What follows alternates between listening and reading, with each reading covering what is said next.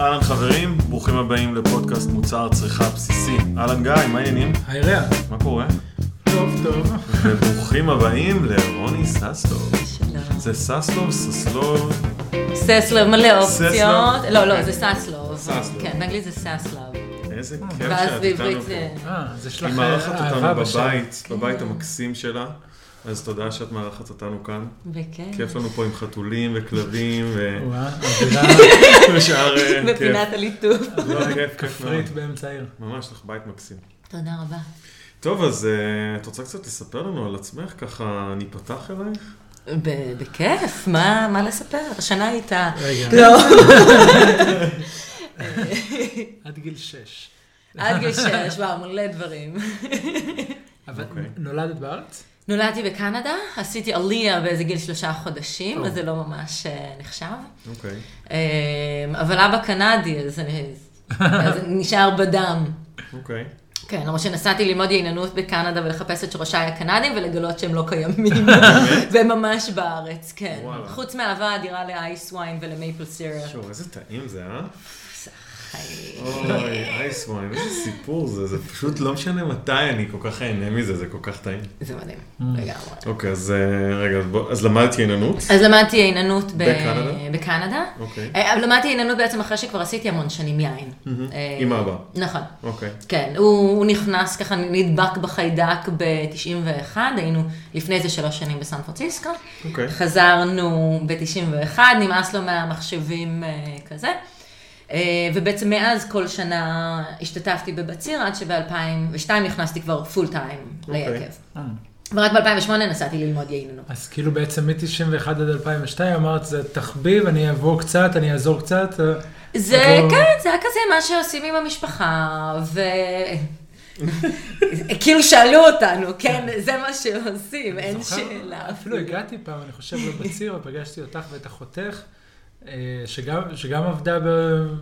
כולם גויסו לעניין, זה מה שאני זוכר. כן, כן. אה, וזה היה מאוד כיף, זה היה כזה משהו ש... שעושים ביחד. אה, אז עוד אה, חשבתי שאני אהיה וטרינרית, ואחרי שסיימתי תואר והבנתי שאני לא רוצה להיות וטרינרית, ועשיתי שנה טיול סביב העולם, מה בא לי לעשות בחיים שלי. אז התחלתי כזה לעבוד ביקב פשוט אה, יותר ויותר, ובגלל שזה עסק משפחתי, אז זה היה כאילו, אוקיי, מה, מה, צריך, מה בעיניי צריך להיעשות? אה, ופשוט התחלתי לעשות דברים, אה, ואז עשיתי יותר ויותר ויותר דברים, ואז זה נהיה כבר פול טיים, ו... Mm. כן, וכיף. כן, שזה, אנחנו מדברים על אה, 2000 ומשהו. ושתיים. שת- אה, 2002 שבוע. כבר נכנסתי פול טיים, כן. אוקיי. ומאז... אה, אוקיי. ואז עשית, אוקיי. כאילו, עשית יין שש שנים, ואז החלטת שאת עושה איזושהי נסיעה לקנדה ללמוד? כן, איזה כן. מטורף. זה... כן, כן. רציתי, רציתי בכל זאת ללמוד את זה גם באופן מסודר, אחרי שנים של עשייה. ו- ואני מודה, גם איזה שמועה הגיעה אליי שמישהו מהתחום אמר, איך היא קוראת לעצמה ייננית? היא בכלל לא למדה ייננות, וזו התקופה שאף אחד כמעט לא למד ייננות. ואמרתי, איך אומרים עליי דבר כזה? וגם בלי קשר, זה, זה, זה, אני מאמינה בללמוד גם מהעשייה. וגם מהאקדמיה, ולקבל כמה שיותר ידע מכמה שיותר כיוונים. אה, וזה היה מדהים ללמוד יין, זה ל- ללמוד יין באוניברסיטה, זה דבר כזה מדליק. להשתתף במלא מחקרים שבסוף הוא, בוא נטעם את היין ונראה מה ההשלכות של המחקר. כן. זה גדול. אז בעצם עשיתם שם גם אקדמיה וגם את- את התוצאה של האקדמיה, זאת אומרת, טעמתם יין בא- באוניברסיטה? כן, כן, כן. זו אוניברסיטה חוקרת. אוקיי. אה, אז בעצם כל הסטודנטים היו ה... אה, הקבוצה בעצם התואמים של המחקרים של הדוקטורנטים. או. אה, שזה מעולה, אז כל מיני השלכות בהשקיה, בהדליה, בחילון, בכאלה. הם עושים את הניסוי שלהם, ואז אנחנו תואמים ורושמים את המסקנות שלנו לגבי הטעימה, בלי שאנחנו כמובן יודעים אה, מה עשו.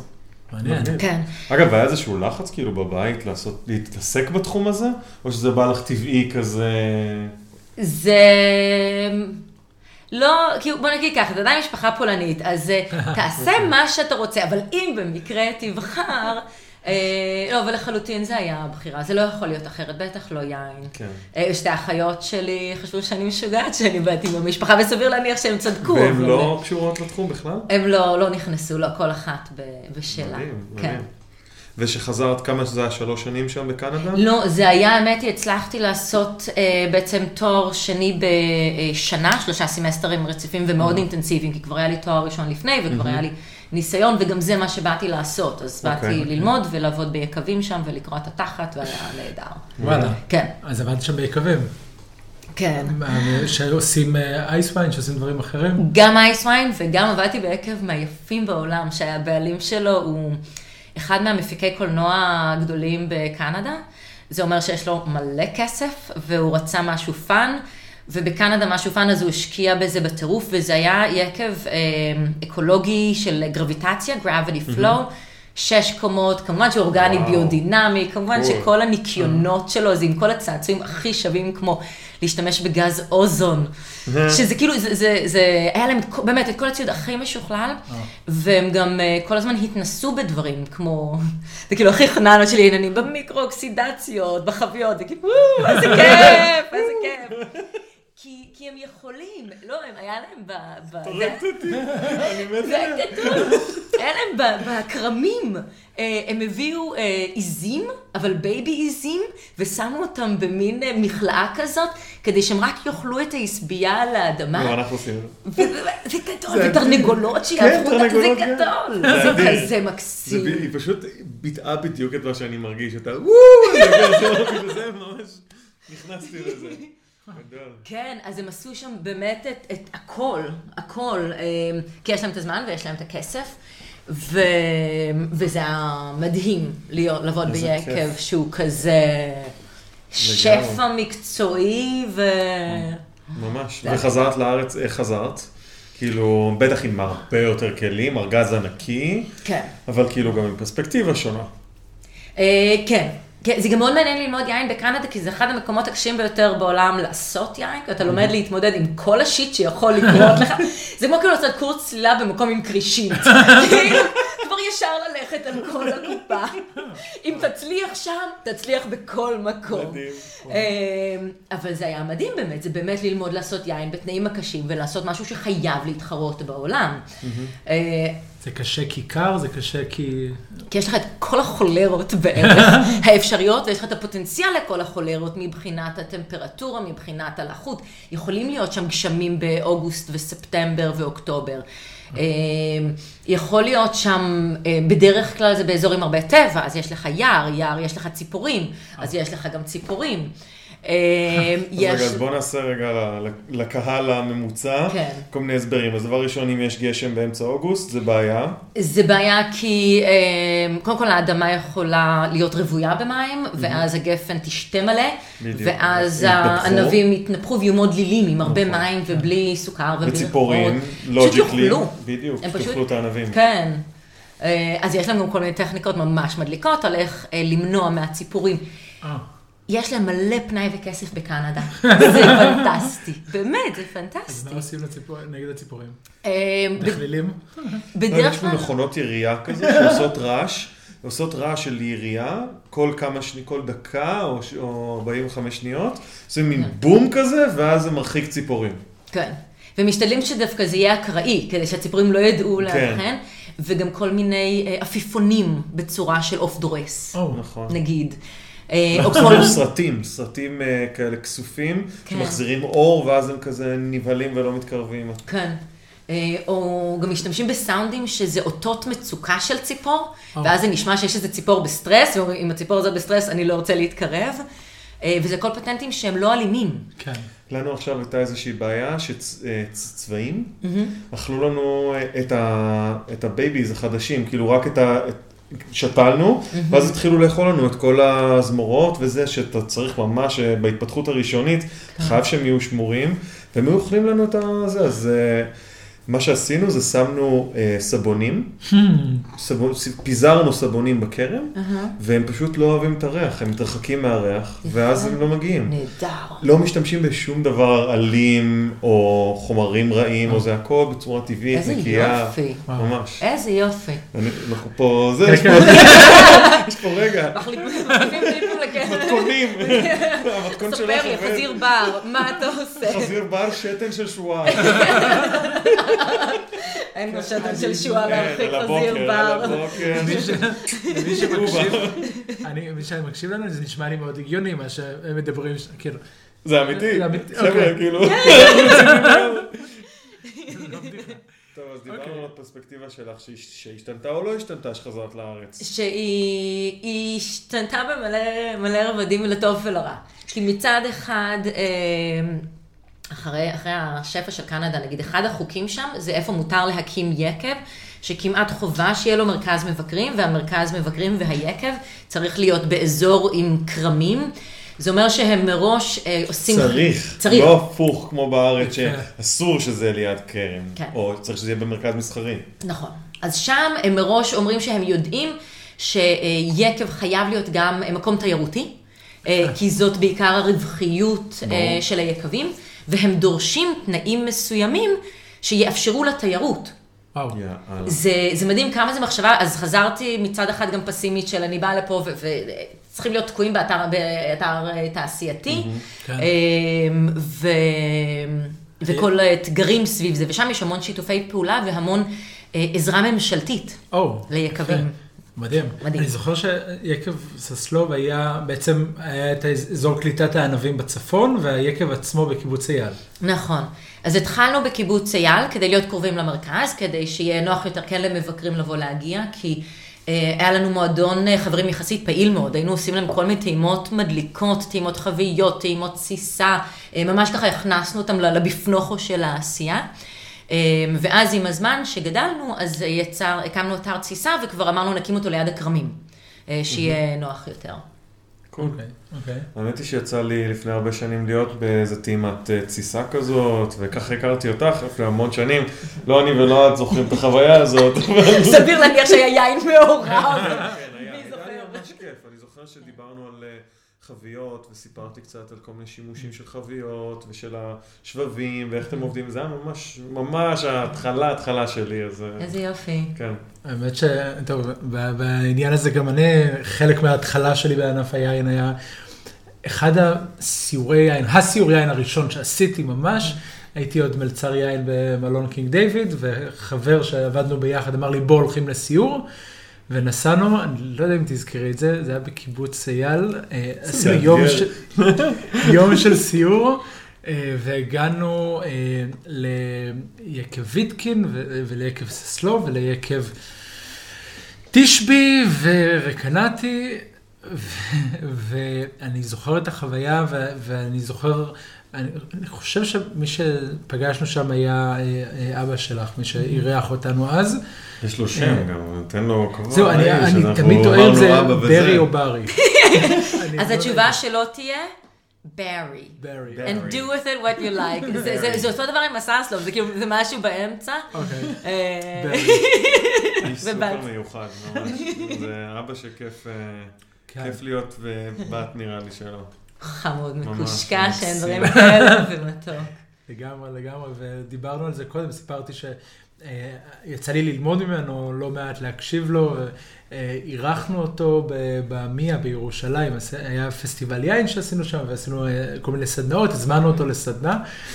סיפרתי קודם לרע שאני עד היום אה, מכה על חטא, כי את כל המדריכים ל- לסדנאות, הייתי אומר להם, תגיעו אה, שעה לפני, אמרתי להם להגיע בשבע כשהסדנה מתחילה בשמונה, מידיעה שישראלים אומרים שבע, הם הגיעו בשבע ורבע, שבע עשרים, ונתחיל בשמונה בזמן.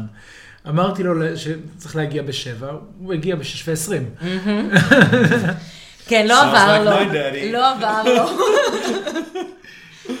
כן. כן, כן, והייתה סדנה מדהימה, ויצא לי ללמוד ממנו לא מעט, לא רק מה, מהזווית של עשיית יין, אני יודע שהוא הוא אחד המדריכי יין הראשונים בארץ. כן. אה, הוא תכלס הקים אה, משפחת שחם את יקב סורק, שעוד שהוא רק התחיל לדעת לעשות יין, הוא כבר לימד את זה. כן. אה, אז, אז כן, זה איכשהו שהוא למד והתנסה, הגישה שלו הייתה מיד גם להעביר את זה הלאה ולהוציא את זה. מהחלוצים בעצם שהתחילו פה בישראל, כשעוד לא הייתה תעשייה, 91 לא היה תעשיית יין בישראל. כן, ו- והתחילו ובנו פה משהו, את מה שיש פה היום בעצם. לגמרי. אה, ואיכשהו מרגיש לי שזה קצת איזשהו מעגל, אולי, אולי מהזווית שלי, שאיזשהו מעגל שנסגר כשאת נכנסתי יותר ויותר למקום של, של הדרכה ולימוד. ו... אוקיי, אז באמת ב-2009 חזרת לארץ, ומה עשית אחרי זה? לקחת אה, פיקוד על היקב? וכן, והמשכנו לעשות יין, ש... שאני לקחתי כל הזמן קצת יותר ויותר, התחלתי לעשות גם יותר יינות שלי התחשק לעשות. בעצם היין הראשון שעשיתי באופן לגמרי עצמאי, מנותק ממנו, אה, היה ב-2004, שהוא אמר, קחי דונם אה, אחד מקדיטה, תעשי מה שבא לך. ואמרתי, כאילו, מה זה מה שבא לי? אנחנו עושים הכל ביחד. כאילו, גם ככה אנחנו, אנחנו, באמת, אנחנו סינרגים בצורה כמעט מזעזעת. אמ, ואמרתי, כאילו, מה זה מה שבא לי? אני כבר עושה מה שבא לי, כי מה שאנחנו עושים ביחד זה מה שבא לי. זה לא אני עושה איתך, אתה עושה איתי. זה, זה לחלוטין היה מין הכלאה של שנינו. אמ, ואמרתי, בסדר, בכל זאת, מה בא לי? אמ, ואני מאוד אוהבת יינות קינוח. Okay. אוקיי. אז אמרתי, בא לי לעשות אה, יין קינוח. ואז מין חקרתי את כל הסגנונות השונים והז'אנרים השונים של יינות קינוח בעולם, מבחינת הסביבה, האקלים, התרבות, mm-hmm. הכל, והחלטתי לעשות משהו, בעצם על פי הפרוטוקול של אה, יין אה, בפורט, בסגנון mm-hmm. פורט, אה, במידה מסוימת, שזה אומר, בצרתי את הענבים יחסית מאוחר, נתתי להגיע ל-27 בריקס, mm-hmm. שזה אומר 270 גרם סוכר לליטר, זה mm-hmm. יפה. כן. מהכרם האורגני, קברנס סוביניון. Mm-hmm. ואז אה, נתתי לזה לצוס עד שזה הגיע לרמת מתיקות רצויה, mm-hmm. וחיזקתי את זה באלכוהול. ובעצם הוספתי אלכוהול, שזה הגיע ל-17.5% אלכוהול. ואז השמרים, כמו שאומרים, טן צבא, אמרו תודה וביי, והפסיקו את התסיסה. אה, ושמר על רמת מסיעות, מתיקות מסוימת ואלכוהול, ואז שמתי את זה בחבית. עשיתי את זה ב-2004, ואז עשיתי את זה ב-2005, ואז עשיתי את זה ב-2006. ואז עשיתי את זה ב-2007, וזה נשאר כל הזמן בחבית. 2008 נסעתי ללמוד יעיננות. אמ, וכל הז... כל, כל השנה, כל השנה שלא הייתי בארץ הייתי בחרדה, חרדה, מה קורה ליין, האם הוא לא יהיה כאילו מפורק, אבל לשמחתי הוא היה פנטסטי. וכל שנה גם אבא אומר, מתישהו תשים זה משהו, כאילו יקרה או זה יישאר בחבית. ואז סוף 2010, אמ, בעצם היין אמר לי, אני מוכן. 2004. אמ, היין של 2004. אה, כן, הוא, הוא היה מוכן. היה אינטגרציה מהממת, והוא היה שמנוני, והוא היה עם ריחות מאלפים, ו... והוא היה מהמם, וקראתי לו קדיטה על שם הכרם, mm-hmm. על אותו אה, משקל של לקרוא ליינות קינוח על שם האזור שלהם, אם זה פורט או מדרה או מרסלה, mm-hmm. ו... אבל קראתי לו יין קינוח גלילי, והוא מהמם, ואני לא אובייקטיבית. אמ, אז זה בעצם העין הראשון שעשיתי, שהתחלתי לעשות את זה ב-2004, ואז חזרתי ב-2009, והתחלתי לעשות גם יין לבן, והתחלתי לעשות גם רוזה, והתחלתי לעשות עוד כל מיני דברים ש... שהתחשק לי, ש... שפשוט לאבא לא התחשק לעשות. Mm-hmm. אז אמרתי, אחלה, אפילו שני הבקבוקים של הוורוד והלבן, oh. שנשארו. כן, רוני מראה לנו זיכרון uh, ישן של שני בקבוקים. אתם לא רואים את זה? אנחנו רק רואים את זה? כן, אולי נעלה תמונה. הם, הם ללא אה, נוזל בתוכם כבר. לא, הגישה שלי היא רק אה, מוציאה לנו את העיניים. זה, לא, זה נראה לי נורא לשמור בקבוק מלא ולהגיד, אתה זוכר את זה? לא, אני רוצה להגיד, אתה זוכר את זה? אני שתיתי את זה. זה היה לי טעים. זה היה לי טעים. לא שמרתי את זה עד שזה כבר מת ואין מה לדבר. כן. כן, מסכים איתך. תכלס, הזיכרון בסופו של דבר נשאר, זה... לא פעם מדברים איתי על זה שלשלם איקס אה, שקלים על בקבוק יין, ובסוף אתה הולך לשירותים או whatever, ו... היה לך גם פעם אמרת לי זה על אה, הקטע עם האוכל. אוקיי, אותו דבר. והעניין הוא שזה כמו, בעיניי זה כמו לטוס לפריז. אז אתה טס ושילמת המון כסף, והגעת והיית שם כמה ימים וחזרת, ומה יש בסוף, מה יש לך? יש לך את החוויה. אז אם בפריז יש את החוויה של, של בעיקר של מראה ושל דברים שראית שם, אז ביין זה בעיקר הריחות והטעמים אתה טס הרבה לפריז, אתה תמיד, יש לך, הוא אוהב בדוגמאות את פריז, תמיד הוא טס לשם. אנחנו חייבים לטוס לפריז ביחד, לעשות איזה נסיעה, לראות אה, מה המקומות האלה שאתה מדבר עליהם. הרומנטיקה של פריז ניסה, כן. אני ואתה, אני ואתה בטיול רומנטי. טוב, אז אה, איפה היינו? 2009 חזרת, עשית כן. דברים שאת רוצה. כן. ואיך זה התפתח? כאילו, אבא נתן לך קצת יותר אה, מקום. אבא תמיד נתן לי מקום. אז אבא... אבא אמר, תעשי מה שבא לך. איזה אבא אלוף. כן, זה לא, זה נהפוך הוא, הוא אמר כאילו... הוא אמר, תעשי מה שבא לך. איזה כיף. כן. מתנה ענקית, כן, כן. ממש. כן. ממש מתנה. האמת היא שראיתי את בחרתי הכרמים. טוב. כן, יצא טוב. אה, האמת היא שראיתי, אני עבדתי קצת במרגלית, ויצא לי לעבוד הרבה בכרם בקדיטה שם, וראיתי הרבה את הכרם האורגני שלכם, כן. תמיד קיניתי כזה, הוא נראה כל כך יפה ומטופח, ו- חי. ונראה חי. חי. נראה שיש. שם חיים. שבאביב יש שם כלניות ותורמוסים, כן. ומלא צמחי בר ומלא חרקים. אתה פשוט רואה אדמה שמחה. כן, ממש. זה ממש, ה- יש הרבה רגעים של tipping point אני קורא להם, שכאילו הבנתי לאיזה כיוון אני הולך, או לאיזה כיוון בחשיבה אני, אני תופס שיותר מושך אותי, ואחד הרגעים היה באמת ה... אחד השבועות האלה הארוכים בקדיטה, כשאתה עובר שם בכרמים שלכם, אתה רואה איך זה אולי צריך להיראות אה, טוב יותר, לא שהכרמים של אה, מרגלית לא נראים מעולה, אבל כאילו פתאום אתה רואה crop, אתה רואה חיים מסביב, אתה רואה זה, זה באמת יפהפה, כן, כן, זה, זה באמת מרגש לראות אדמה שמחה ככה. ממש. לגמרי. ו- לא, אתה רואה, אתה באמת, אתה פשוט רואה אדמה שמחה. זה מהמם. כן, היום אני מסתובב בהרבה כרמים פה בארץ, אתה רואה כאילו מוות. מוות, אתה רואה עצים, אתה רואה את הגפנים, הם באמת יכולות להיות, היום הם לא, כי זה כבר סוף העונה, אבל בקיץ הם פורחים והכל יפה, ו- ונראה כאילו יש שם פריחה יפיפייה, אבל האדמה מתה. אין כלום, כאילו, אתה רואה מוות בין לבין. אני אראה לך תמונות, כאילו, לפעמים אתה לא רואה בחורף את, הק... את הגפנים, מרוב שיש לי גידולים וחרדלים וזה דברים כאילו שהם עולים מעבר לזה שניים, שניים וחצי מטר גובה. וואו. ואז שמים את הכבשים, ואז הם זה. כן. אוקיי. טוב, אז רגע, אז כן. איך, אה, זה לא, אני נראה לי בסיפורים. אז, אה, עשית יותר ויותר יין כן. שאת מאמינה בו, מהמם. ואחרי זה, מה השלב הבא בחייך? ואחרי זה, באלפיים, מתי זה היה? לפני ארבע שנים בערך, שזה שם אותנו ב-2013-2014 כזה. אוקיי. אמ, אמ, אנחנו ב-2018 כבר, אה? אנחנו ב-2018, יואו, זה מטורף. אמ, היה לנו, הכנסנו שותפים ליקב, לא. זה לא, לא, לא היה מערכת היחסים החיובית ביותר בחיינו, ו...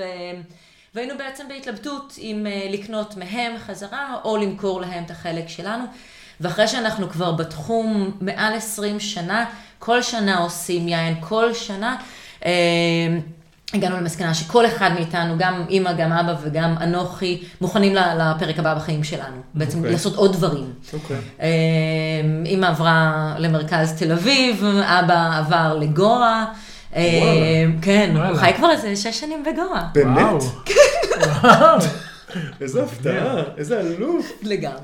יואו, ואת נוסעת לבקר אותו? והייתי? אצלו כל כמה זמן בא. כן, וואו. יואו. כן, מה לא הוא עושה לגמרי.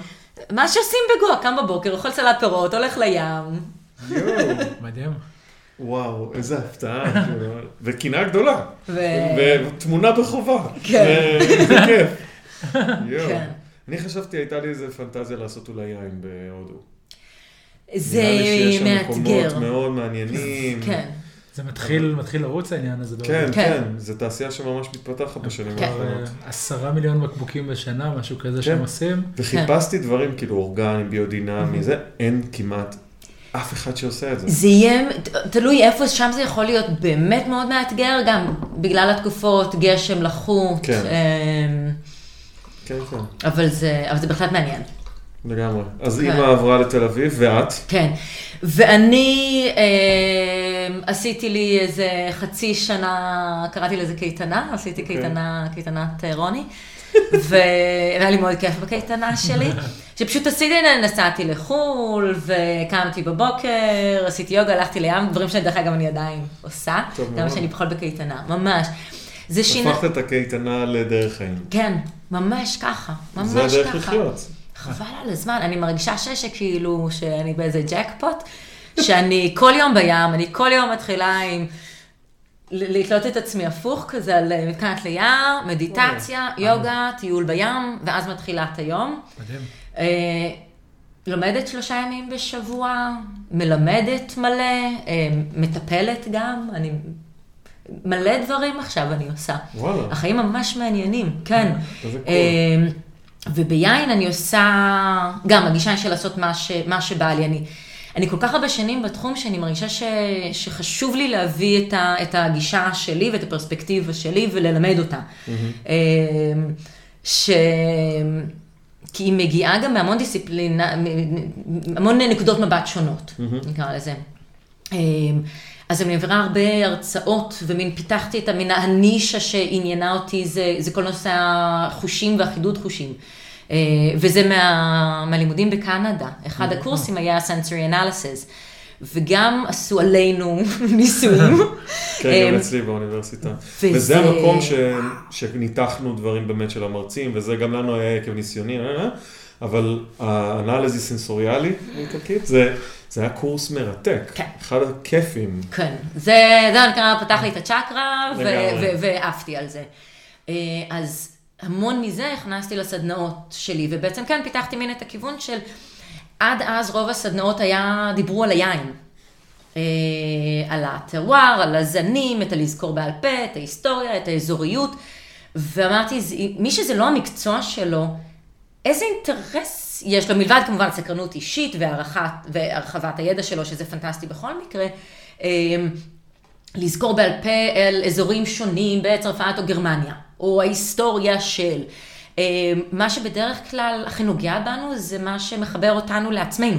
כן. ואם אנחנו נבין ממה אנחנו מושפעים ואיך אנחנו מרגישים, וניתן, אה, וניתן בעצם לתלמידים שלי, לסטודנטים שלי, איזשהו כלים שיעצימו אותם ושהם ידעו, יכירו את עצמם יותר טוב, מה הם מרגישים ואיך הם מרגישים. אה, אז אחר כך הם יצאו לעולם וכל יין שהם יטעמו, הם ירגישו יותר ביטחון. אה, והביטחון הזה יוצר כיף, יוצר אה, אה, משהו שמרגיע. Mm-hmm.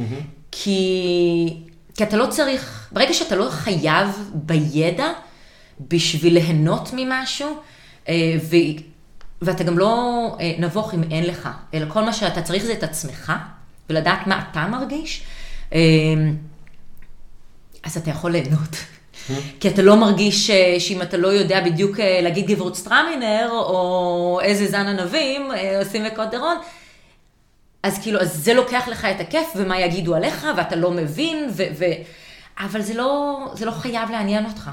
אה, אבל אם אתה יודע מה, מה, מה הרחת, למה הרחת, איך אתה מריח, מה זה מעלה בך, וזה הדבר הכי נוסטלגי שיש. אתה מתחבר לזה בראש הזה?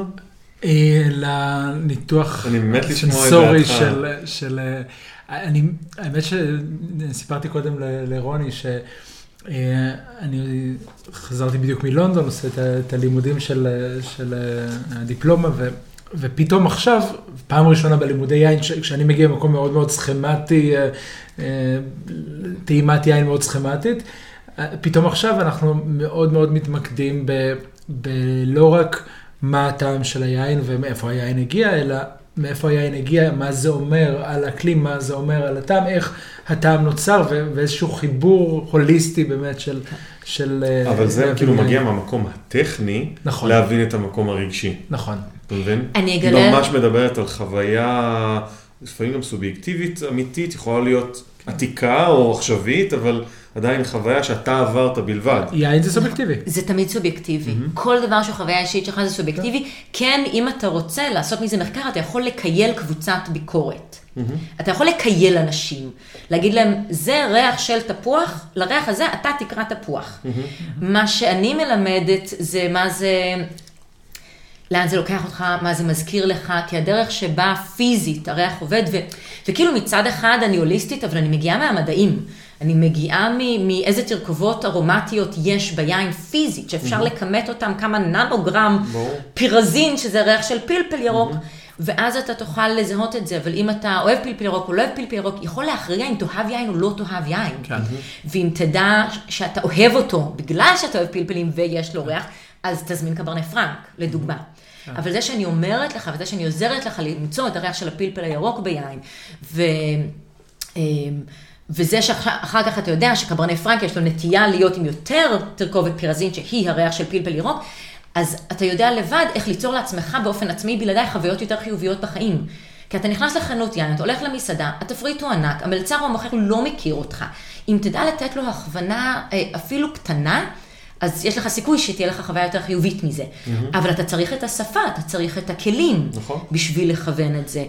אה, כן, זה מה שאנחנו משתדלים לעשות, כאילו, בסך הכל בשורה התחתונה. כן. אה, לתת את הכלים האלה ברמה הכי בסיסית, כדי שאנשים ירגישו יותר בנוח עם העניין הזה, ויותר פשוט, ויותר... אה, אני מאוד מאוד התחברתי ל- למה שאמרת עכשיו, העניין הזה של ה- הניסיון, אני מדבר מהזווית של מסעדה, מי שעובד במסעדה, מלצר יין, אתה גם עבדת כ- כ- כאיש יין מסעדות, המקום הזה של לנסות להבין מה אנשים אוהבים, ולאנשים מאוד מאוד קשה לתאר, וזה... אני חושב שדיברנו על זה עם איתי או עם ניב או עם... דיברנו אה, אה, על, על העניין של... אה, שאוכל לא צריך מומחה לאוכל. כן, עם גל. עם גל, אוקיי, יפה. שלא צריך להיות מומחה, אתה לא תיכנס למסעדה ו, ותבקש אה, את הסומליה של האוכל, ש, או שיביאו תפריט, אז תגיד, אני לא בוחר את המנה שלי, אלא הוא בוחר כי הוא מבין בזה. אה, אלא ביין, אה, וביין אנחנו כן מחפשים את זה, ואני חושב שחסר לנו, לישראלים, אולי קצת, ה- אה, ב- ב- ב- אנחנו כולנו יודעים מה זה חומוס, וכולנו יודעים מה זה, אה, אה, אה, לא יודע, ארטיק לימון וש- ושוקו אה, בננה, אבל לדעת מה זה קברנה פרנק לא, לא לגמרי נמצא בטרמינולוגיה ביום שלנו.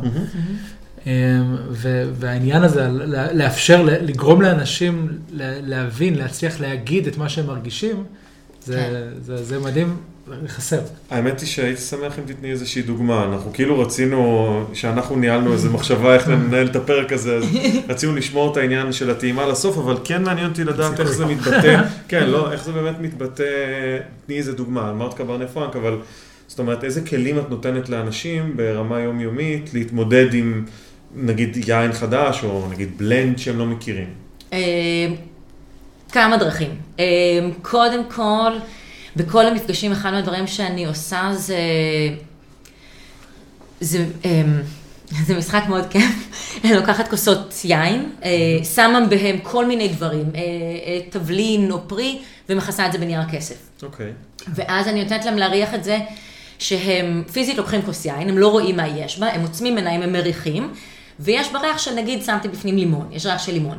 ותדע לזהות שזה ריח של לימון, אחלה. אם אתה לא יודע לזהות שזה ריח של לימון, אז תסתכל על זה, תעצום עיניים, ותגיד לימון, לימון, לימון. ובעצם מה אתה עושה? זיכרון חושי. אתה מחבר אבל בין המילה שמתארת את זה, ואתה מגדיל את אוצר המילים שלך. או כשאתה שם את היין בפה, אז לשים לב, חמיצות, קלה בינונית עוצמתית, גוף, קל בינונית עוצמתי. ומראש אני אומרת, לא משנה מה תגיד, אתה צודק. אי אפשר להתווכח איתך. כן. אבל זה שתגיד את זה ייתן לך את הביטחון, וזה שאתה מנסה עוד ועוד דברים, וזה שאתה בכלל אומר משהו, אמ, ולחבר את זה גם לזיכרון. אמ, ולא לפחד להגיד מה אתה מרגיש, ושאסור לאף אחד להגיד לך שאתה טועה. כי אי אפשר להגיד לך שאתה טועה, אם אתה הרגשת חמיצות, הרגשת שזה מאוד חמוד, אז, אז זאת התחושה שלך, אבל אם אתה לא רגיל לדבר ולמלל את מה שאתה מרגיש, אז, אה, אז לא תדע לבטא את זה. אז אנחנו עושים המון תרגילים, המון תרגילים של מודעות. אה, גם כל מיני תרגילים שלקחתי בכלל ממדיטציות ואכילה מודעת ודברים כאלה. אני נותנת להם לאכול אה, דובדבן מיובש למשך 2-3 דקות עם עיניים עצומות, של לשים לב מה הפה מרגיש. אנחנו כל כך רגילים לעבוד על אוטומט, אוכלים, שותים, מדברים, אחלה.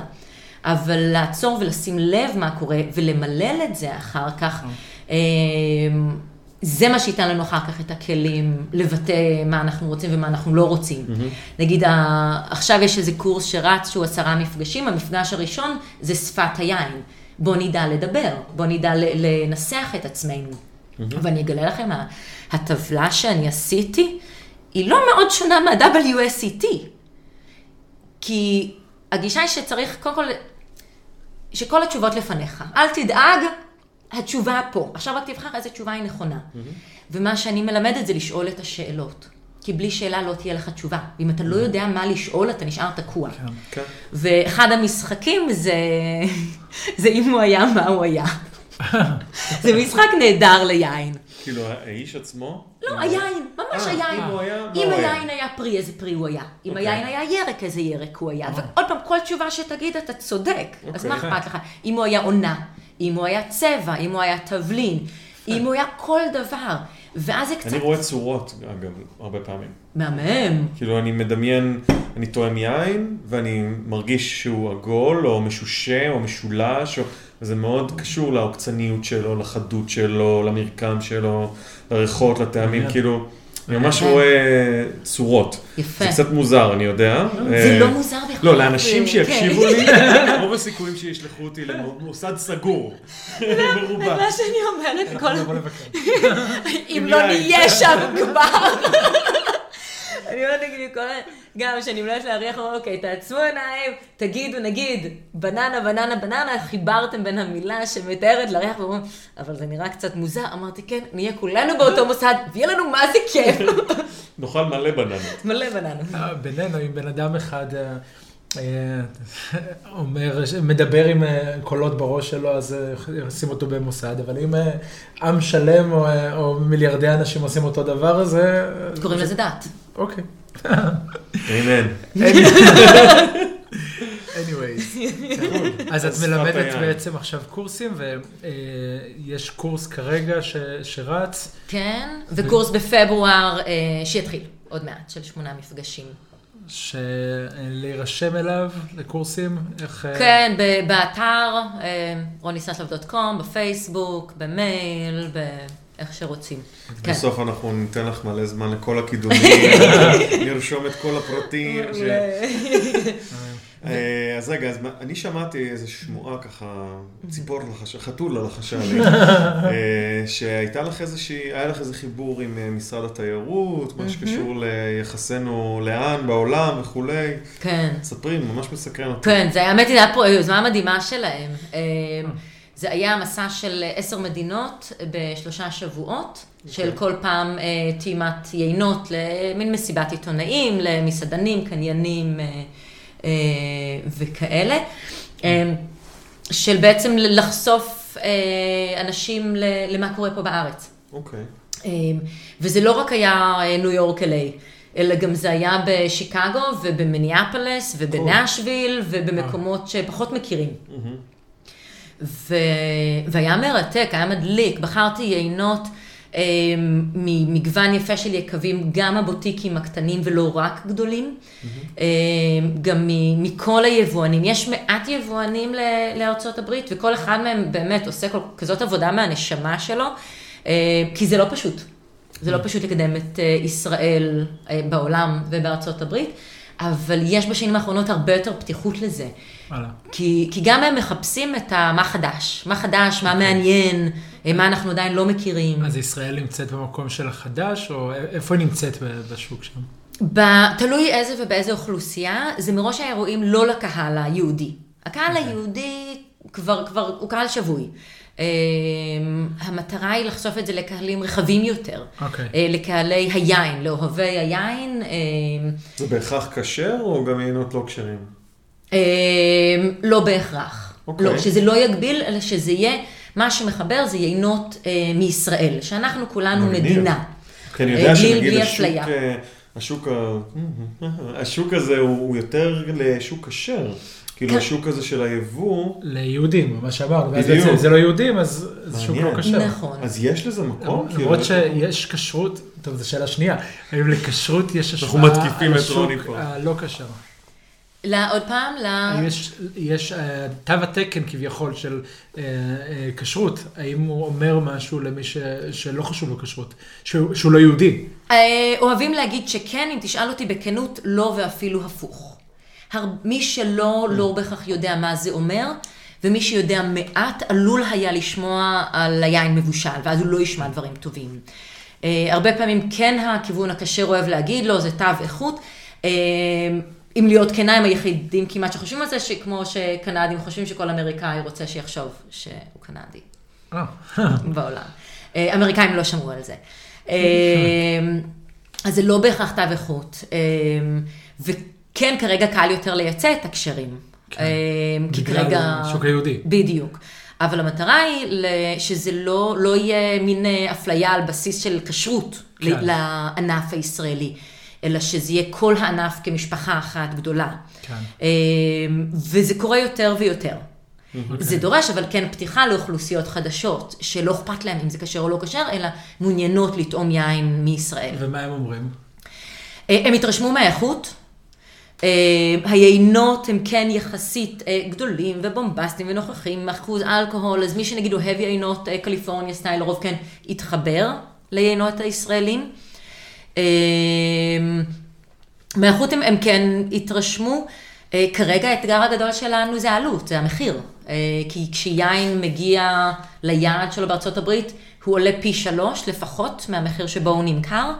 אה, אז זה שם אותנו באתגר, זה שם את היקבים באתגר של באיזה מחיר למכור את זה, וזה שם שם באתגר של באיזה מחיר קונים את זה. כן. כי גם בארצות הברית יש יינות מכל העולם, ורוב היינות שנמכרים שם זה בין חמישה לחמישה עשר דולר.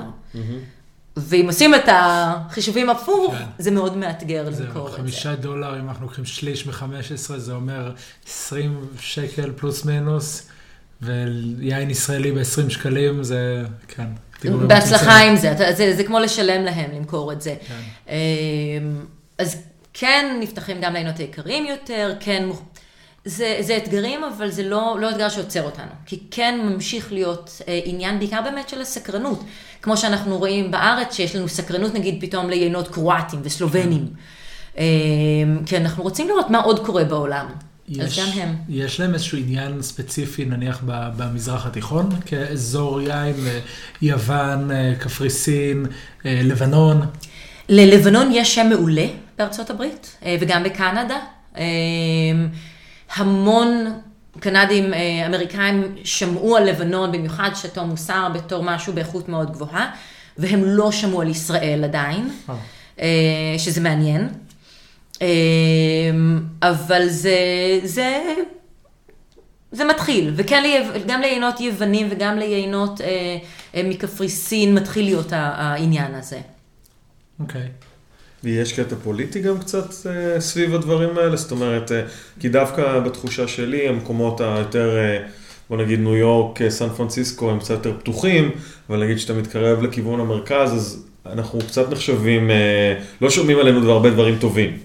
האם גם ביין יש תחושה כזאת של אנטי או משהו כזה בטעימות שהכרת? אה, בטעימות הם כל הזמן מאוד מנומסים, אה, אז, זה מעט עלה, אה, אבל, אי אפשר שזה לא יעלה, כי אנחנו מדינה פוליטית. אם אתה מדבר על זה ואם אתה לא מדבר על זה, כן, אם שם. כן מהשטחים או לא מהשטחים, זה שם, זה תמיד איפשהו באוויר.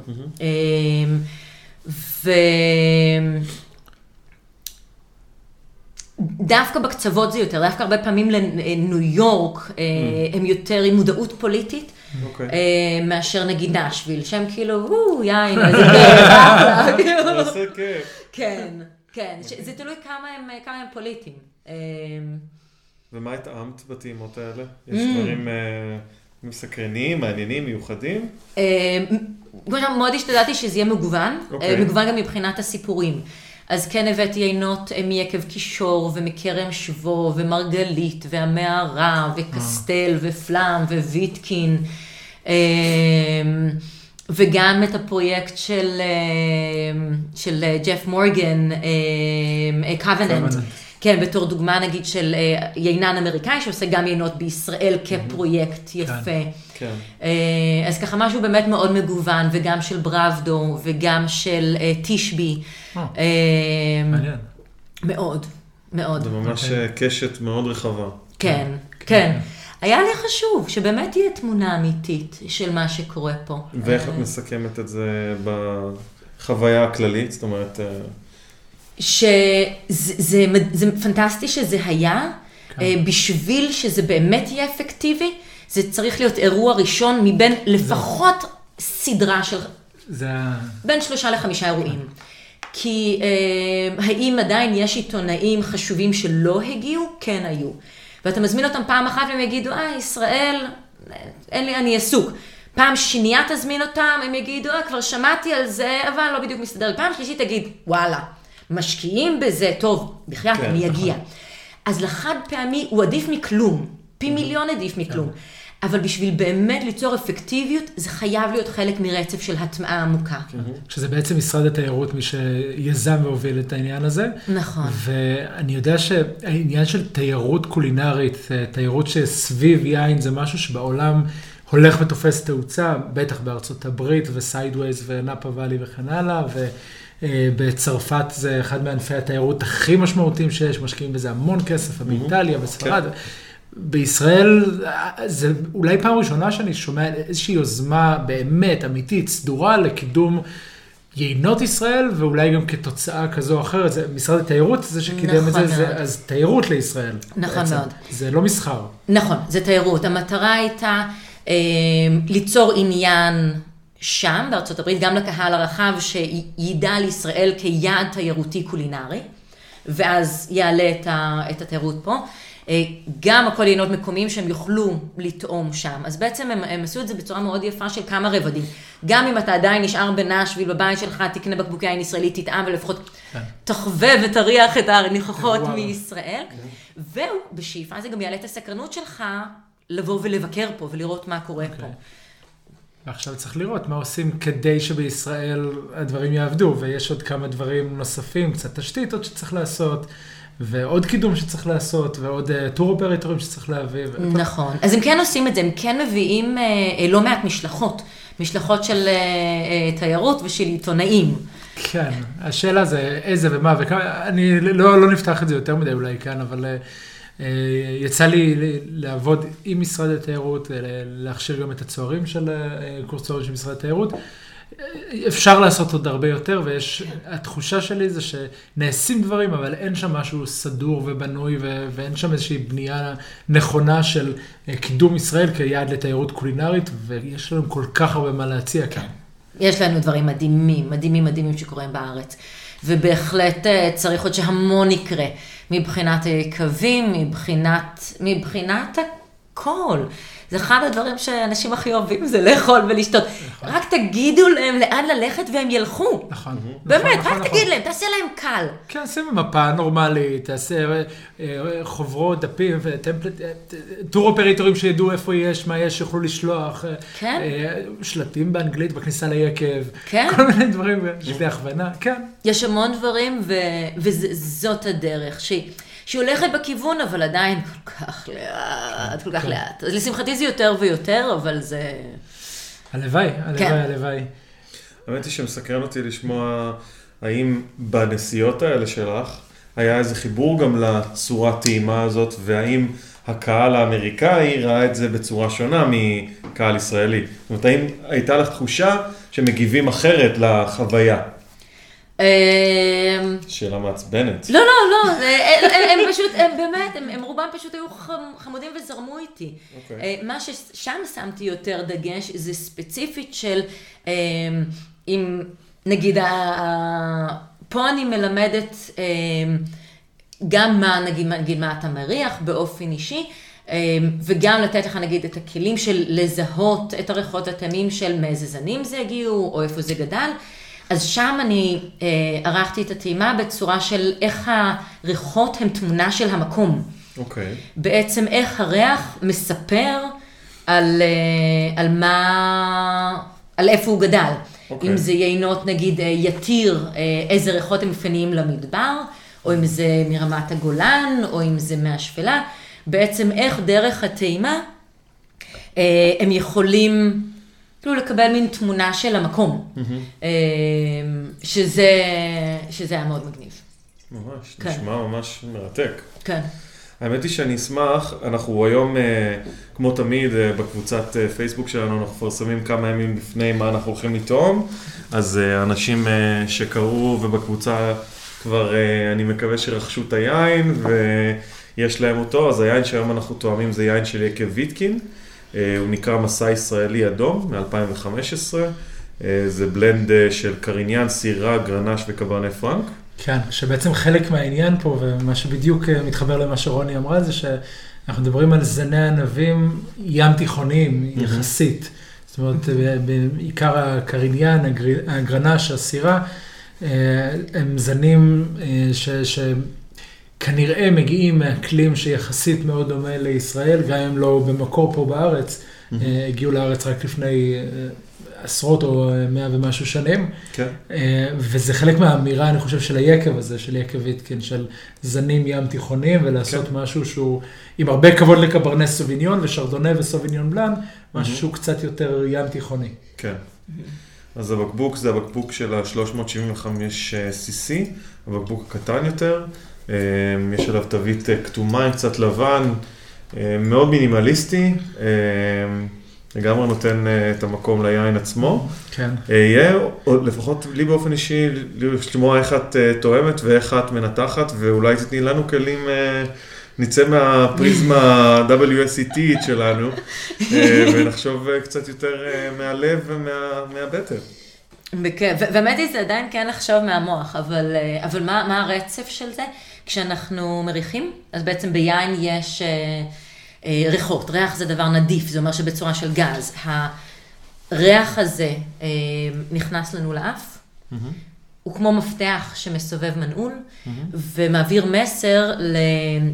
למערכת הלימבית. המערכת הלימבית במוח היא זאת שיש בה את כל הזיכרון החושי. היא זאת שבעצם אומרת לנו, היא, היא, היא זוכרת הכל, היא זוכרת כל מה שחווית מבחינה חושית. זאת אומרת, כל מה שראית, כל מה שהרחת, כל מה שטענת, כל מה ששמעת, היא זוכרת ומתרגמת את זה לתחושה גופנית. כמו שמספיק פעם אחת לשים את היד באש, לזכור שכואב, לראות אש ולא לדחוף את היד עוד פעם. הגוף זוכר שכאב. אמ, ואנחנו כל הזמן נושמים, אז אנחנו כל הזמן מריחים, וכל הזמן זה מתורגם לתחושה גופנית. אז מספיק שנריח משהו, שיזכיר לנו, שיש לנו כבר זיכרון אליו של משהו חיובי או שלילי, זה בעצם מה שיגרום לנו לאהוב או לא לאהוב את היין. אז זה מראש משהו שאם נאהב יין או לא נאהב יין, מבוסס על, על כל מה שנשמנו והרחנו עד אותו רגע. מה שאני מלמדת זה, זה בוא נראה מה. בוא נראה מה יש בזה שגורם לך לאהוב או לא לאהוב. אז בואו בוא נריח אותו, נעצום עיניים, שלוש הסנפות קצרות, ולאן זה לוקח אותנו. אם, אם, כמובן, אם לזכור שהדבר הדבר היחידי שחשוב ביין, שהוא יהיה לנו טעים. אם ריח לא טוב, לא נשתה. כאילו, זה, נתחיל בזה, אם ריח טוב, אז טוב כמו מה? מה הרחת בחיים שלך? טוב, שזה דומה לו, שזה מזכיר. אוקיי. אז כאן יש לנו ריחות אולי קצת של פירות, של משהו קצת אה, מתוק באסוציאציה, של משהו בשל. אה, אבא שלי צבע? מאוד אוהב ליקריץ, ולי אני ממש מריח את ה... שהוא אוכל, ומה מה הריחות שאני מריח שהוא... טוב, אני לא אוהב את, ה, את המתוק הזה, אבל זה הדבר שהכי חזק לי ב- באף. כן, בדרך כלל אנחנו נזהה דברים שאו אנחנו ממש אוהבים או ממש לא אוהבים. כן. הייתה לי איזה סטודנטית ש... אה, מזגתי יין, מריחה, ואומרת, יואו, זה מקולקל, זה מגעיל. ואני מריחה, ואני אני לא מבינה על מה היא מדברת, זה יין על הכיפאק. וכאילו חקרנו מה היא מריחה בה שכל כך מסריח לה, ועלינו שזה ריח שמזכיר לה את התבלין ציפורן. והתבלין ציפורן מזכיר לה רופא שיניים. אוקיי, איזה חיבור. כן. איזה נורא זה של רופא שיניים. רופא שיניים. אז זה- עכשיו כל. דבר עם ריח של ציפורן, היא- מבחינתה זה- זה ממש נורא. איזה נורא. אוקיי, אתה אומר פרי, פרי מתוק, לי אפילו זה פרי קצת חמצמץ. אוקיי. ואז השאלה היא מתוק כמו מה? איזה פרי אתה מכיר שהוא מתוק? איזה צבע הוא, באיזה עונה הוא גדל? אדום. הוא זה מרגיש אדום, כמו מצוין. שזיף, אה, אה, מין, הוא מין פאי שזיפים כזה, כן. שיש לו חומצה, אבל יש את הקרמליזציה הזאת של, ה, של הסוכר, זאת אומרת, Mm. יש את הבשלות של השזיף עם איזה חמצמצות מסוימת. כן. אני אוסיף לזה עם הבצק הפריך, שיש בו נכון, מלא סוכר, חמאה. וחמאה, מקורמל, כי יש לזה. ריח של, של מאפה קצת. נכון. והפרי אפילו הייתי מוסיפה לפאי הזה רובארב. מה זה רובארב? זה מה שנראה כמו סלרי, אבל הוא אדום וחמצמץ. אוקיי. איך קוראים לזה? לא זוכרת. לא, אנחנו, אנחנו התנצלנו כבר בפרקים הראשונים, שיש הרבה מינוח של דברים שאנחנו לא יודעים להגיד אותו באנגלית, בעברית. בעברית. אבל עכשיו צריך ללכת לשוק ולחפש רובארב. אה, יואו, איך קוראים לזה? אני כן זכרתי, אבל אני אני אגלה עוד רגע. ועוד דבר זה, אנחנו מראש נוכל לזהות ריחות רק אם אנחנו מכירים אותם.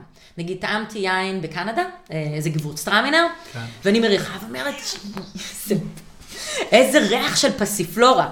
עכשיו מישהו הסתכל עליי ואמר, זה פלצנית את, מי באמת יודע איך פסיפלורה מריחה? עכשיו, יש ישראלי אחד שלא יודע איך פסיפלורה נכון. מריחה, אי אפשר. נכון, נכון, נכון. אבל בארץ, אם מישהו יגיד לך, נגיד, לא יודע, רובר, מישהו יגיד לך ריח של לוחמניות, הרב גוגל אמר שרוברב זה רוברב. לא, יש איזה שם אחר גם. אנחנו נחפש. הוויקי צריך... אה. אה, נגיד, בגלל זה דניאל רוגוב, זיכרונו לברכה, הרבה העבירו עליו ביקורת, שהוא כתב ריח של דומדמיות שחורות, ורוב הישראלים תגיד להם, דומדמיות שחורות, מי בכלל יודע מה זה ריח של דומדמיות שחורות? אם אין לנו זיכרון, אז לא נדע נכון. לזהות. אז בעצם זה מה שאמרת קודם, שאת מלמדת זיכרון של ריחות מסוימים, כולל דברים שאנחנו אולי פחות נתקלים בהם. נכון, גם לשלוף את הזיכרון שקיים וגם ליצור זיכרונות חדשים. אוקיי. למדתי עם בחור הודי בכל יין שהיה בחבית ריח קטורת. זה היה גדול. מעניין. יפה, האמת, טוב, להיות בהודו עם כל התבלינים שיש שם, אני בטוח שזה זה חוויה אחרת. אני יודע ש... האמת שאתמול דיברנו על זה, העברתי סדנה ודיברתי על ריח של פלפל לבן, ואנשים לא, היו אנשים שלא ידעו על מה אני מדבר. נכון. אז יש דברים ש, שנמצאים לנו לפעמים בארון התבלינים, אבל לא כולנו באמת מכירים את הריח. יותר מזה, אם אתה תריח אותו בלי שהעין שלך תראה, לפעמים יהיה ממש קשה לזהות, גם דברים שאתה מכיר. אתה תהיה בשוק כמה אתה לא מזהה, כשהעין לא רואה, כמה אנחנו מסתמכים על הראייה. נכון. זה, זה פסיכי, נתנו לי בט- בטעימה עיוורת עוד בלימודים להריח כל מיני דברים, ואני מריחה ואני אומרת, יואו, מה זה הריח הדוחה הזה, זה ריח כמו כלב רטוב, מצחיק. אנחנו פותחים ואני קולטת שזה דבש. עכשיו, אני לא יודעת, כמה שאני כאילו מכירה את עצמי, אני אוהבת דבש, אבל באותו רגע שהעין לא זיהתה את זה כדבש, זה ריח לי אחרת לגמרי, זה היה מאוד מעניין. מעניין. אז חזרה ליין, אני גם אה, מקבל פה איזשהו, תבלינים. כן, הרבה מאוד תבלינים, דיברת על פלפל לבן, אז אה, אני, יש איזה תבלין הודי, שאנחנו רוצים לגוע וזה, הבירמי, שבדרך כלל שמים לו באורז, יש בו המון ציפורן והד, זה מין משהו מאוד, הרבה מאוד תבלינים, אני לא מקבל פה איזה תבלין מאוד חד, אלא הוא מאוד מתובל, מרגיש לי כמו התערובת בירמי הזאת. אה, שזה, שיש בה משהו גם קצת חם, אבל, אבל גם כאילו עוקצני טיפה, לא, לא בחום שלה, אלא איזו עוקצניות קרירה אפילו. אוקיי, אבל בואו נפרק את זה בכל זאת. קר כמו מה? כמו אה, צ'ילי ירוק אה, חריף, כמו וסאבי, כמו אה, אגוז מוסקת, אה, אה, כמו הל, וכל דבר כזה שאני שואלת, כאילו, אתה תענה כן או לא. אוקיי. אה, יש לזה ריח של פלפל ירוק? יש לזה ריח של אה, פלפל צ'ילי ירוק. של צ'ילי ירוק, כן, החרפרפות של, אה, הזאת. כן, חלפיניו שלפני שהוא מוחמץ. כן. אה, כמו, ממש פלפל כמו ש... הרבה, יש לנו הרבה פלפלים שם בחווה, ואגב, יש תקופות של פלפלים, זאת אומרת, שבועיים שזו העונה ורוצים אותו ירוק ולא אדום, אז חותכים כמויות, בוצרים כמויות של כן. פלפלים, ואז מתחילים לאכול פלפל, כאילו, זה העונה, מבשלים אותם, טוחנים אותם, עושים סחוג, עושים... איזה כיף. אז יש לי פה ממש פלפל ירוק, טרי, צ'ילי, כאילו... כן. כן. אה, מאוד, האם יש הל, כן או לא? אני חושב שיש בהל משהו יותר חם בעיניי, שהוא הוא קצת פחות מתחבר לי פה, אבל זה, זה ממש אה, ריחות הודים, כן. מפתיעים אותי, כאילו. ריח של אגוז מוסקת אולי קצת? כן, ריח קצת של... אה, לא, ממש הריח ירוק כזה, כן, נשאר כן. בערך ירוק. גם קצת עלי דפנה. כן. נכון, נכון. אפילו השילוב של עלי דפנה עם הפלפל האנגלי, כן. כאילו משהו כזה.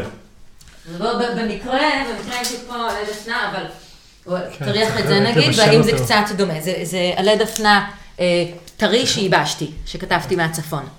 אה, אז כאן עוד מריחים באמת את הדפנה. כן. כן, כן, כן. דומה קצת, יש איזה... אוקיי, כן. אגב, אה, למאזינים שימו לב שאנחנו כבר עשר דקות מדברים על הריח בלבד. זאת נכון. אומרת, עוד לא... ועוד לא מיצינו את הריחות, כי כן. לדעתי לגמרי. יש כאן עוד שכבה שלא דיברנו עליה נכון. בכלל. שוקולד. של שוקולד ושל שוקולד. טוסט קצת, ושל משהו קלוי קצת. נכון. גם קצת אגוזי. כן. אגב, זה אה, איזושהי זווית מעניינת לגבי אה, הערכה וטעימה שלהן, הרי לריחות יש משקל שונה. יש ריחות קלים יותר וכבדים יותר, ואני רואה שכשאת מריחה את מטה את הכוס, ואז מריחה ולא מריחה מעל הכוס, אלא כשהכוס אה, על הצד. כן. עם שטח פנים גדול יותר. אני, אני רוצה בכל זאת, כן, כשאני כבר מקרבת את האף שלי, אז ששטח הפנים של הנוזל יהיה כמה שיותר, כדי שיהיה אזור יותר גדול להתנדף ממנו. וכשהכוס עומדת, כאילו, אני לא רוצה שזה יתבזבז על החוצה, אני רוצה שזה יישאר ושכאילו... אז טכנית את מניחה את זה ממש בזווית של 40 מעלות. 45 מעלות, כן? אני אוהבת, כן. מעולה. כן, אוקיי. כן. גם דבר כיף לעשות זה נגיד ל- למזוג, אה, למזוג כוס יין, אה, ולא, ולא אה, לא, אה, לסובב אותה, או לא להכניס לאוויר, להריח אותה רגע ככה, כן. ואז לראות, לשים לב מין מה העוצמה. ואיזה ריחות יש, ואז כן לסובב אותה ולראות מה ההבדלים. לראות ממש מה ההשפעה שלה להכניס את, ה, את האוויר פנימה וכמה הוא זה שמשחרר מלא מהריחות החוצה. כן. יצא לנו לדבר על זה כמה פעמים. איזה פעם, פעמיים בחיים. זה- לא, באמת זה משהו שאני ממש מקפיד, אני גם אומר לאנשים באופן קבוע לעשות את זה, אנשים שאני תואם איתם וזה, תנסו, תראו את ההבדלים בין הריחות, כי הם באמת משמעותיים. כן, ריבת חלב עולה עכשיו. אני חושב שמשהו שנחמד לי ביין הזה, זה שהכל יושב יחסית ביחד. תיארתם את זה קודם בתור הפאי עם חמאה ועם אה, עם פירות, אבל הכל יושב ביחד כתבשיל אחד, ולא ריח אחד ואז ריח שני, זה לא שהאלכוהול מאוד עולה או מורכב. משהו. מאוד מורכב מורכב. ו- ו- ומאוזן, זאת אומרת, כן. הדברים יושבים ביחד, יושבים ממש, נעים. ויש פה, מקודם אמרתי על צורות, אז אני ממש מדמיין מין כתר כזה, יש לו מבנה מאוד מאוד ברור וממש חד ומהודק, ויש לו המון אה, מין כאלה קצוות כאלה, מלא, כמו כתר בעצם, מלא נקודות שפתאום אתה מריח איזה משהו וזה זורק אותך לאיזה מקום אחר, ועוד פעם משהו וזורק אותך, כן. מאוד מורכב.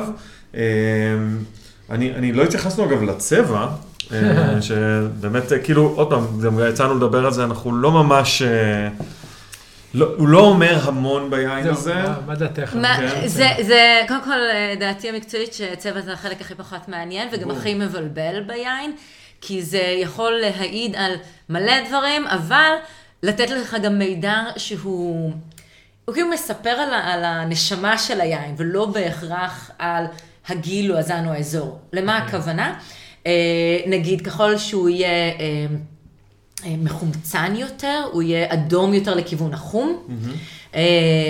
וככל שהעין יהיה חום יותר, הוא יכול להיראות לך בוגר יותר, אבל הוא בוגר יותר פיזיולוגית, אוקיי. ולא כרונולוגית. לא בהכרח עניין של זמן, אלא מה עבר עליו. זה אומר בת כמה, בת כמה הנשמה, בת כמה האישיות של היין. ואפשר לבלבל, אפשר לקחת יין צעיר, לחמצן לו את הנשמה, לחמם אותו, והוא יריח לך זקן. נכון? וגם, אבל זה מה שמשנה לך, זה כאילו לכל ה... בוא ננחש איזה שנת בציר זאת. אז זה כאילו אחלה משחק, אבל מלבד, כאילו זה אני אומרת, וזה הכי לא PC, כאילו אפשר להוציא סרגל ולראות, אוקיי?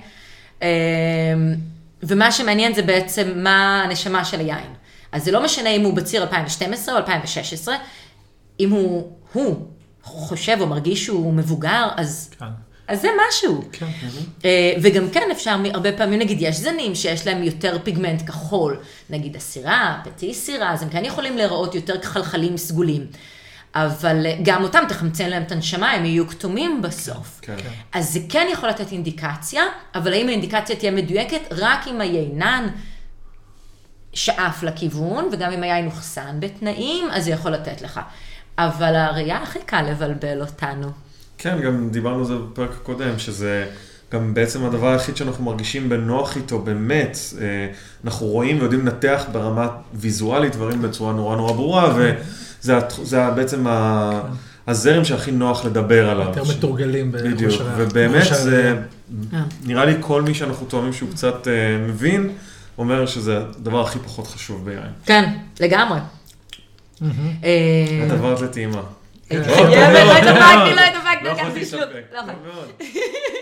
מובילה אותנו, אנחנו באזור... לא. לא, וכן אני אגיד לגבי הריח שעולים גם עכשיו דברים שחורים, זה כן השיזיף הקצת יותר המיובש, אם זה כן כאילו עוד פעם נכון. בליקריט, הוא- הוא עובר גלים, הוא עובר דברים מעניינים. כן. אני יכולה להריח יין שעות. זה, טוב מאוד. זה, זה. באמת החלק שהכי הכי מרתק. במיוחד שיש יין כזה, שהוא מאוד מגוון ומורכב, אתה יכול לזהות הרבה דברים. ושוב, כמו שאמרת, אנחנו מעודדים את כולם, כאילו, לטעום ולא לפחד. כאילו, כן, הרחת משהו מקסים, כאילו, תעוף על זה, תלך עם התחושות שלך, ובאמת לפשט את העניין הזה ולא לפחד מאולי מישהו אמר שיש לזה פלפל שחור, כי הוא ראה שיש קברנה פרנק, והי, אני לא מריח פלפל שחור. It's okay, dude, כאילו, תמשיך לטעום. כן. אולי תגלה את זה, ואולי לא תגלה את זה, תגלה דברים אחרים. לגמרי, לגמרי. ואני חושבת שכן, הסיבה שאני אוהבת לשתף ולדבר ו- ומלמדת לדבר את זה. זה לא שכל אחד כי הוא מין אה, שוויץ ואוהב, הבחנתי בפלפל שחור, אני כזה לא מוצלחת, אלא כי אם אני אגיד, וואי, יש לי ריח של פלפל שחור, פתאום יכול להיות שזה יעשה לך דינג, וואי, נכון, את צודקת, ואני מריח ככה, ואני אגיד, וואו, איך אתה צודק, ואיזה כיף שהעולם שלנו עשיר יותר בזכות מה שהפרינו והאור ששמנו, על דברים שלבד לא יכולנו, בעיניי לתרום ביחד ולשתף במה שאנחנו מרגישים. זה רק מעשיר את העולם שלנו, ואנחנו לא חייבים להסכים על כלום, וזה על הכיפאק. לגמרי. אני חושב שבסופו של דבר המטרה היא באמת לייצר את השיחה הזאת ולהבין מה אתה אוהב, לא רק, הרי כל אחד מאיתנו יודע לבד מה, מה אנחנו אוהבים. אבל השאלה היא למה, והשאלה היא איך בסופו של דבר לשבת עם חברים ולשמוע אה, תיאור על איזשהו יין אחר, ולדעת אם זה משהו שיתאים לי או לא יתאים לי, אני אוהב או לא, זאת אומרת, לייצר את הסל הזה של, ה, של, ה, אה, של הריחות והטעמים, ולדעת לזהות מה הולך להיות כאן. כן. כדי לשתף בחוויה, זה מדהים, תראה, כל אחד מאיתנו חי נגיד בגלגול הזה רק את החיים שלו. זהו, כאילו, מה שאני יודעת בחיים שלי, מה שאתה יודע את החיים שלך. אבל אם תשתף אותי בחוויות שלך, זה, זה רק יעשיר את העולם שלי. זה מדליק והפוך. מה דעתך על הטעם של היין? שרתי קצת, לא סיימתי עדיין. קודם כל הוא כיפי. וכשאני אומרת כיפי, למה אני מתכוונת? הוא... הגוף שלו בינוני, זה אומר שהוא לא מאוד כבד, והוא גם לא מאוד קל, זה אומר שיהיה לי כיף להמשיך כאילו עוד שלוק ועוד שלוק, והוא לא ירדים אותי, והוא גם לא יהיה לי כאילו מין fun fun מדי, אלא הוא עדיין יהיה עם העומק. Mm-hmm. אז כיף לשתות אותו, החמיצות שלו היא מרעננת, כמו אה, מים עם לימון, או כמו חמצמצות כיפית. בפה, בשנייה הראשונה, דבר ראשון שעלה לי זה הדובדבני וישניאק, הדובדבנים החמוצים האלה, שבתור ילדה קטנה, זה היה אחד הליקרים שממש אהבתי לשתות. הייתי נכנסת לארון של ההורים ומוזגת לי קצת מהליקר דובדבנים. אצלנו נתנו את הדובדבנים עצמם, כן. ואז אתה בתור ילד אוכל כמה דובדבנים ואתה מתחיל לתפוס ראש. אז בפה זה ממש מרגיש כמו, כמו לנגוס או לקחת שלוק מהדובדבן החמוץ הזה, שזה מגניב. כן, אני גם התחברתי לדובדבן, אני לקחתי את זה לאיטליה, למרנה. אה, לא יודע למה, כאילו זה היה לי יותר קצת אה, עם איזה מרירות מסוימת, גם בסוף התנינים פה מאוד נעימים. נכון. הם אה, כאלה רכים, הם לא, הם מורגשים, הם דומיננטיים, זאת אומרת הם לא חזקים מדי. אבל יש להם קצת מרגישים בשיניים, קצת בלשון, זה נותן קצת נפח ליין, משאיר אותו, הוא מאוד ארוך גם מבחינת טעם סיומת. אני גם מאוד מתחבר שוב לריחות ולטעמים, הם מאוד מאוד מאוזנים. שוב, הייתה לנו שיחה עם גל, גל אמר שהוא לא מעודד איזון, ואנחנו העיננים, רק מחפשים איזון בין טעם לפה. ברור. גם אני. אפילו אני קצת מתעצבן בכנות אם זה, אם אני מקבל פער עצום בין אף ל... תודה רבה, אני מחבב. אותה מרגע לרגע יותר. אה, ופה אני ממש מרגיש איזון ממש טוב בין האף לפה, גם החומציות מאוד נעימה, כאילו היין ממש ממש מאוזן. כן. ממש, כאילו, פשוט איזון מעולה. כן, אני חושבת ש- שזה חשוב, כי נגיד, אתה בהתחלה מריח אותו, ואומר, אוקיי, סבבה, זה הריח שלו. אם בפה אתה מקבל משהו אחר לגמרי, זה מין רגע, מה קרה פה?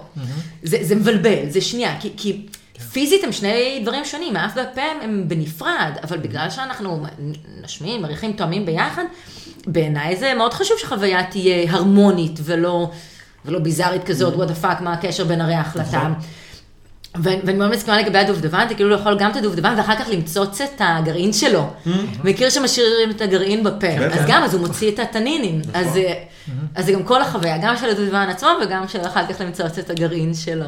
צריך לתת הרבה קרדיט לאסף, ואסף כן, פז. עשה יופי של בצדק, ממש. חמוד. אנחנו לא, ממש- עבודה מדהימה. ונשמה אה, כפרה עליו. אמ, וזה גם יין שפוגשים לא מעט היום במסעדות ובחנויות יין, זאת אומרת, הוא איזשהו אה, רמת בסיס לא מאוד מאוד יקר, אה, ו... זאת אומרת, אפילו די, די אה, יומיומי אם תרצו. ב- מה הרמת מחיר. שלו, אתה אם אני זוכר? זוכר נכון, צריך להיות באזור ה-70 שקלים, משהו כזה, זאת אומרת, לא... נראה לי בין 70 ל-80 בערך, מה- משהו כזה. ממה שזכור לי. כן. אה. והופך להיות כשר, 2015 נדמה לי. אז, אה, אז אה, עכשיו בכלל רואים אותו יותר ויותר בעוד מקומות. כן. לי כן, אגב, הטנינים פה קצת, יש לי אישיו איתם קטן, אוקיי. בחלק הקדמי של הפה אני מרגיש אותם, בחלק האחורי פחות. מסכים איתך. מה שאמרתי בשיניים, באמת, בלשון הקדמית, מסכים כן. איתך.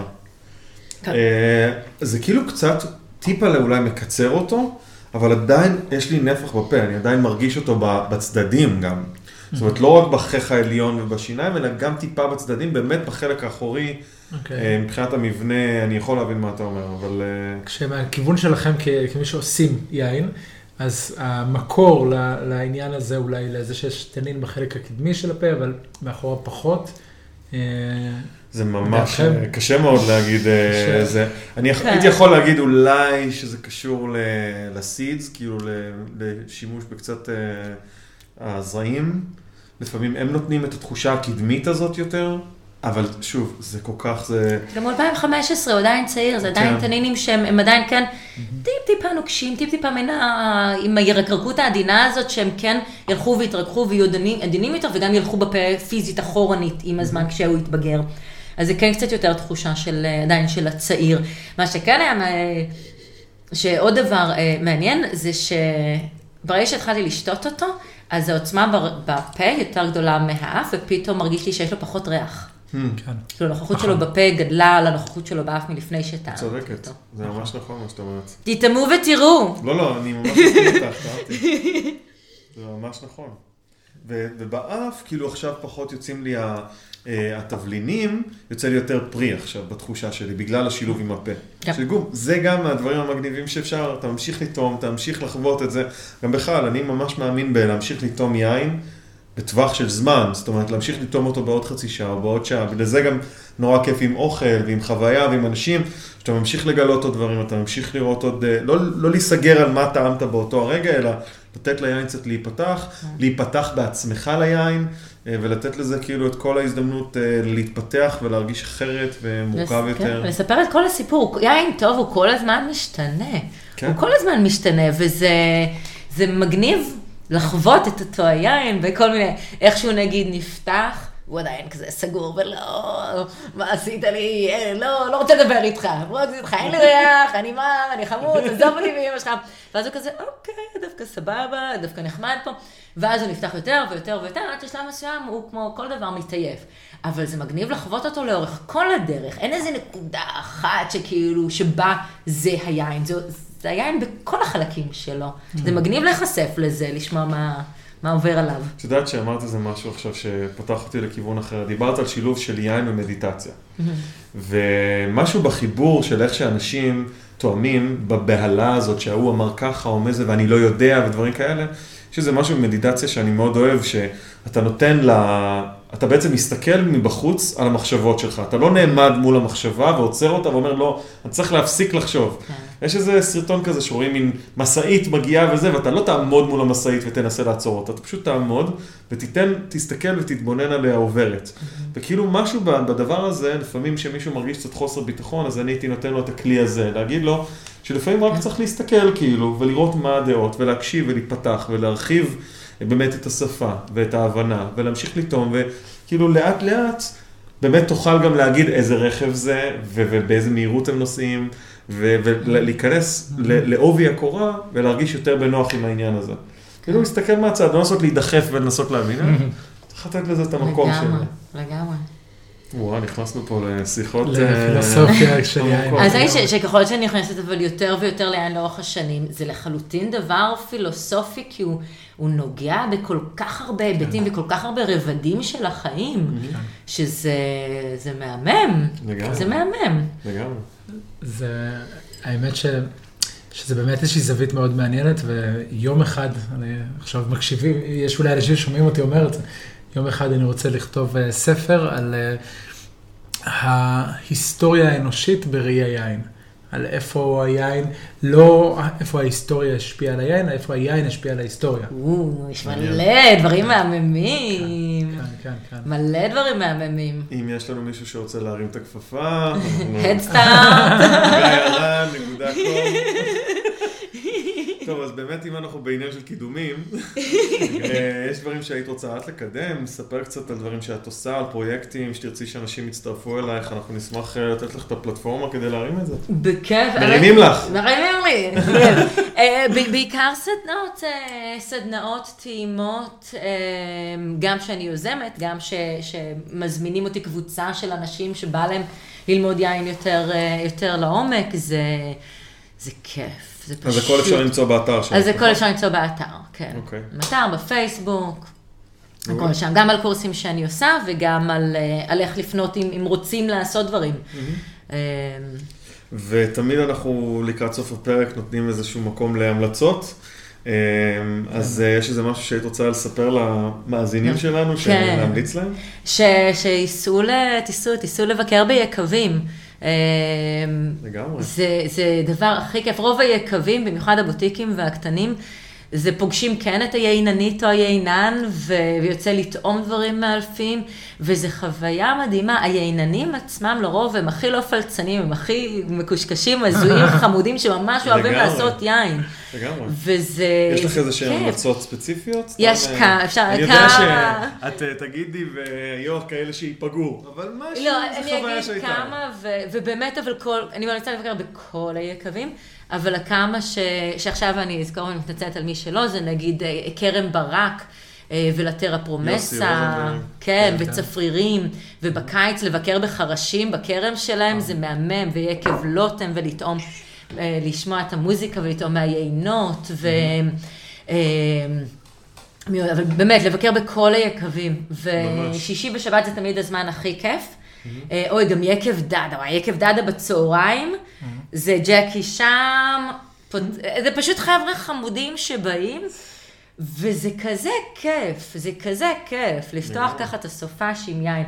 אז תיסעו ליקבים גם כי זה אה, כיף, וגם כי זה הדרך הכי טובה ליקב להתפרנס שקונים ממנה ישירות, וזה באמת להתחבר לזה ולראות מי, מי האנשים. היית אתה באיזה יקב לאחרונה שאתה רוצה לשתף את האנשים? אה, יקבים לאחרונה, האמת שהאחרונים שיצא להיות בהם היו בחו"ל. אוקיי. אה, בארץ, אבל אני מסכים עם מה ש- מה שרוני אמר, ומה שנורא יפה כאן זה ששעה נסיעה מתל אביב, או מחיפה, או מירושלים, מהמם. אפשר למצוא עשרות אם לא מאות של יקבים, ואזור ירושלים יש קרוב ל-50 יקבים, ורוני דיברה חלק, אולי על טרה פרומסה, למשל, לא מאוד רחוק, ו- וצפרירים שהזכרת, אז ליד צפ... הפינה הזו של צפרירים, ויודע מה, הנה זו המלצה שלי, אה, בפינה הזאת, אה, אה, בכניסה לצפרירים, יש קרוב לעשרה יקבים ו- ומבשלות ו- ויצרנים של... אה, של אה, סיידר, יש את בסטרס ואת אה, שפירא. כן, ואת, ומבשלת שריגים. מקסימים, מהמם. מקסימים, עופר רונן כן, ו- חמודים. ואוהד. ויש את הנס שטרנבך, שיש שם גם ארוחות צהריים. כן. ו- וגם קהל. המון, המון, המון. הגור נמצא שם, נכון. ויקב, יקב סריגים נמצא שם, ויש לנו עכשיו את אה, Five Stones, שהם בונים איזשהו מרכז מבקרים, אמור להיות מתישהו. קיצור, על הצומת ההיא אפשר לעשות אה, יותר מיום, כן. יומיים ושלושה, רק ממש שם, ועוד אה, עשר דקות לפה, עשר דקות לשם, למצוא איזה, לפחות עשרה מקומות לבקר. כן, ואנחנו נעשה עוד פרק על תיירות יין בישראל, אנחנו כן, נפתח קצת את כן, הראש כן. לגבי זה, כי יש באמת הרבה דברים כיפים שאפשר לעשות, וצריך רק אה, לדבר עליהם ולהזמין אתכם. אה, ומסעדות טובות ושמן זית טוב, ואגב, באזור שם יש גם כל מיני אה, יצרני, מעין מסעדות שמתארחים בבתים של אנשים ומזמינים אותך ל- לארוחת צהריים או ערב אצלם בבית עם אוכל כורדי מסורתי, או, כן, כן. דברים. מקסימים, ממש כן. ממש. טוב. צריכים לנסוע לשם. יש שם שדות אורגניים ויש שם... אה, בלי סוף של דברים, רק, רק לנסוע ולבקר. אנחנו, אנחנו נעשה ונדבר, וטוב. תחשוב איך החיים שלך נראים, יום שישי, אתה נוסע לאיזה יקב, יש לך, מה- זה, זה החיים, זה החיים, בשביל זה, זה הנאות. אנחנו, בדיוק, אנחנו חיים בשביל זה, ולא בשביל אה, רק לעבוד, אלא להפך, ו- או אם אפשר לשלב עבודה ויין ביחד, אז בכלל, כן. טוב, אז רוני, ממש ממש תודה. וכן, היה לנו ממש תודה כיף לדבר איתך. תענוג. זהו, מה, חייבים לסיים כבר. נראה לי. כן. אני מרגיש שכל כל כך עוד המון המון דברים שאפשר לדבר איתם. כן, יש, אה, אנחנו, נחזור לביקור נוסף, אה, כן. במקום המקסים הזה. בכיף. תודה תודה רבה. תודה גיא. תודה ריה. אה, האמת היא שצריך להזכיר להם שאתם מוזמנים לאתר, אה, לפייסבוק, לקבוצת אה, הפורום יין שלנו, שנקרא מוצר צריכה בסיסי, פורום יין, ולאתר אינטרנט שלנו, נכון. שנקרא winebcc.com. נכון? אה, שם אתם תוכלו למצוא את כל הפרקים, גם תוכלו לכתוב לנו תמונות שאנחנו מעלים, סיפורים, נשמח לעורר שם כל מיני דיונים בנושא גם של הטעימה החושית, גם מצבנו בעולם, כל הדברים שדיברנו. תשלחו לנו יקבים שביקרתם בהם ושכדאי לבקר בהם, המלצות שלכם לטיולים, אנחנו נשמח לגמרי. לשמוע. ורוני נמצאת איתנו בקבוצה, אני בטוח שהיא תשמח לענות לכם, יש לכם שאלות. אה, אז באמת שוב רוני, תודה רבה. תודה גיא, תודה ריה. ותודה לכם. צ'או צ'או.